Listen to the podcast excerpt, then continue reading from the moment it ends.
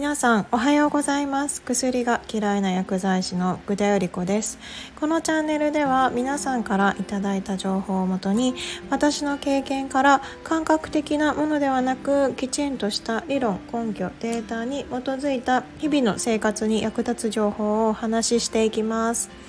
で、昨日は水とか冷たいもの取りすぎていませんかっていうお話でした。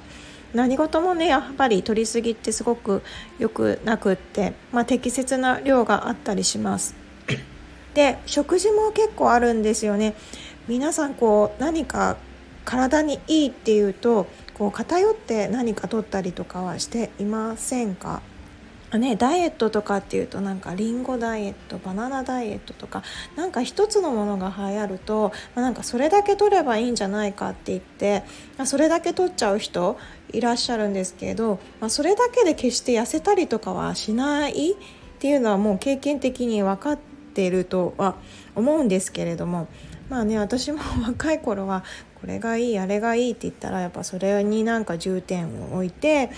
取ったりもしてました。それこそ昨日のお話で水を取りすぎてしまうと良くないなんて言われてましたけど、私が若い頃、今もそうなのかもしれないんですが、やっぱ水はたくさん飲んだ方がいいなんて言われた時は、なるべく水はいっぱい飲んで、外に排出させようとかって言って水をすごく取りすぎていた時もありました。でもね、やっぱり食べ物とか水とかもやっぱり全てにおいて適切な量があります。で、私アユールベーダにちょっと興味があるんですけれど、この中でも何事も取りすぎはダメで、特にアユールベーダでは管にやっぱ取りすぎたものって溜まりやすくなります。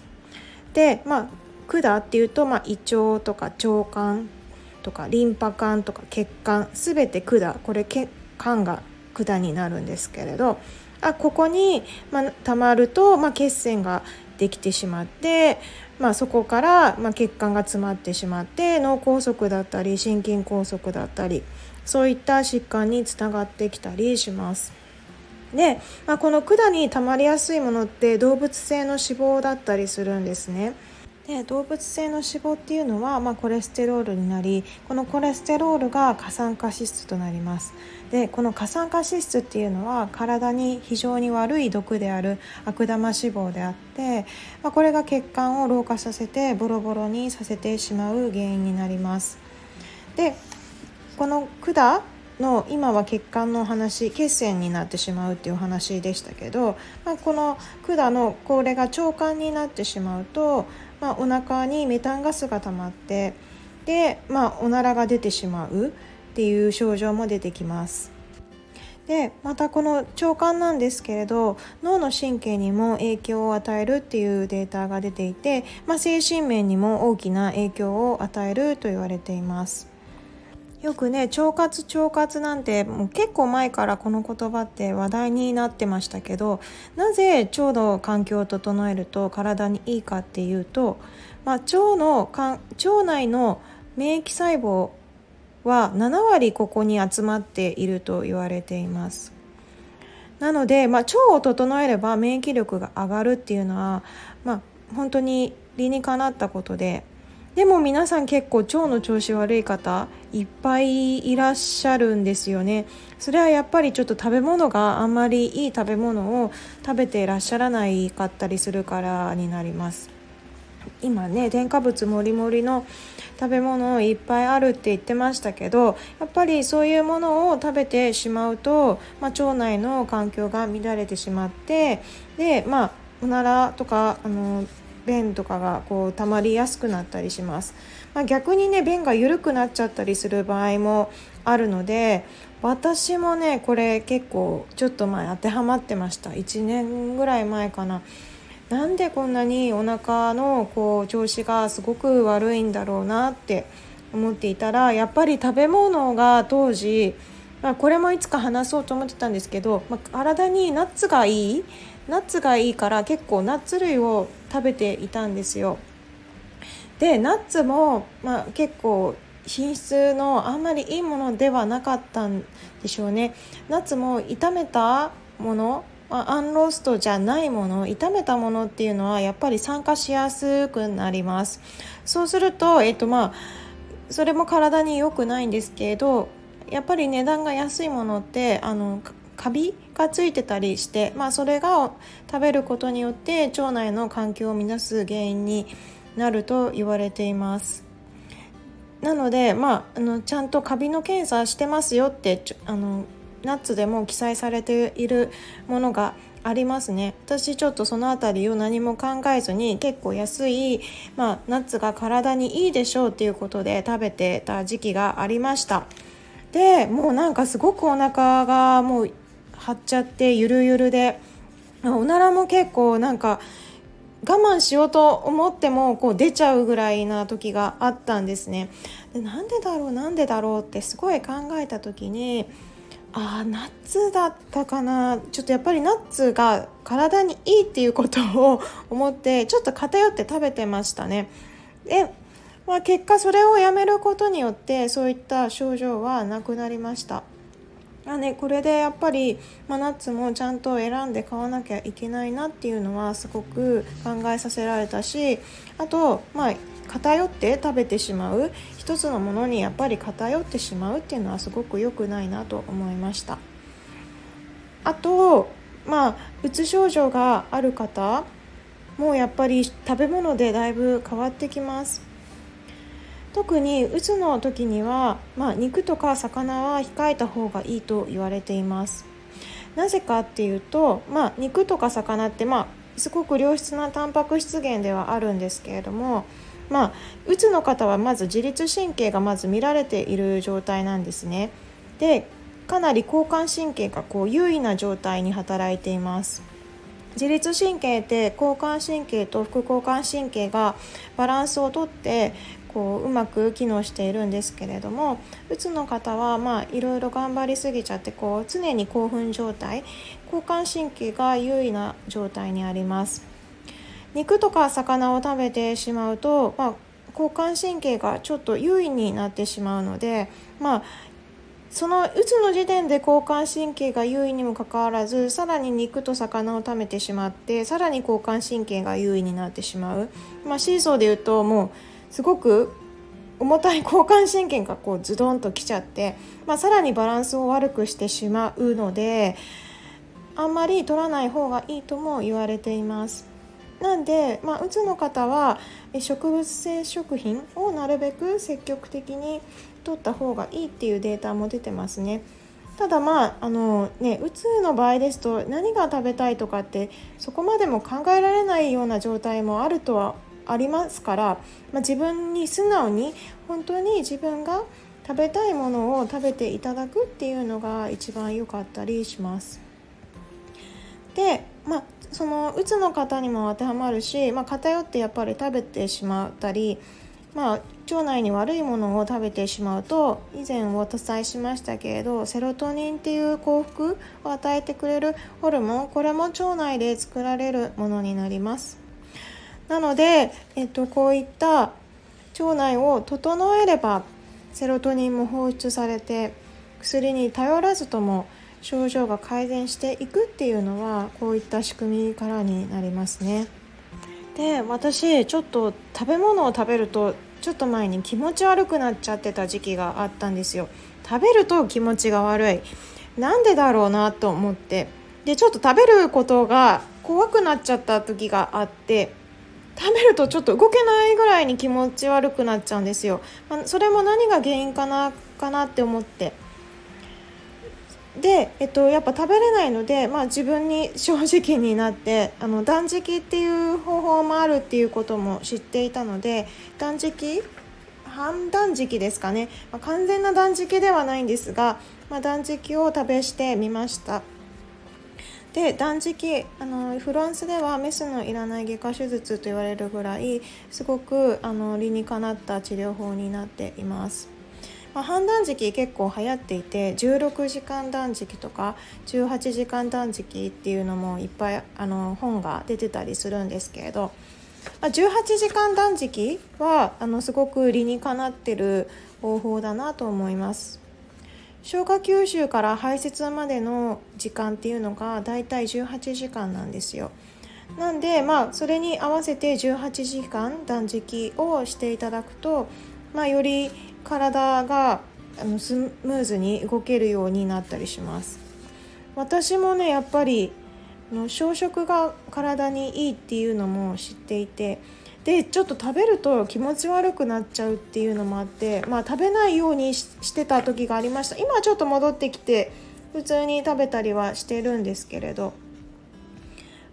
食べないとやっぱり頭がすごくすっきりクリアになったりします。断食結構実行されていらっしゃる方も多くって、今これだけいろんな食べ物が溢れてる中で、断食きつくてできなさそうって思う方もいらっしゃるかなとは思うんですけれど、体にいいからこれがいいって言ってこれを食べるっていう選択肢よりも、ちょっと食べないっていう選択肢もたまには考えてみてもいいんじゃないかなとは思いました。本当に食べないと本当に頭がすごくすっきりしてクリアになったりします。以前も体を動かさないと口が動きたくなっちゃって、で何かを食べなきゃ気が済まないっつって食べたりするっていうお話もしましたけれど、体を動かすと本当に口って動かなくなります。なんか食べなくてもいいやっていう感覚になるんですよね。食べてるとやっぱり動いてない時がやっぱり食べたくなるます。これは本当にまさしくその通りだなと思って、で今やっぱり座っててね、何でも食べれちゃう時代だから、本当に動かないっていうことはすごく体に良くないこと、運動がすごくいい薬であるっていうお話もしました。それはホルモンが産生されたりするからでもあるし、それ以外でも健康のメリットってすごくあるので、ぜひ食べ物とね運動は続けてほしいです。でやっぱり良質なタンパク質から、以前も話しましたけれど、セロトニンとかドーパミンとかと運動すればマイオカインっていうホルモンが出てきます。これもすべて良質なタンパク質、私たちが食べるものからできています。で私は遺伝子組み換えの食品はなるべく取らないようにしています。気をつけてはいますけど、完全に排除するっていうのは無理だとは思うんですが、なるべく気をつけるようにしています。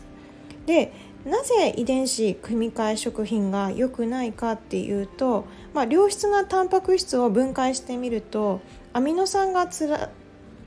なったものになるんですね。でさらにアミノ酸を分解してみると、遺伝子の組み合わせによってできたものになるんです。で遺伝子組み換え食品っていうのはここの遺伝子を操作したものになります。自然界にはないもので、人の手を加えて操作したものになるので、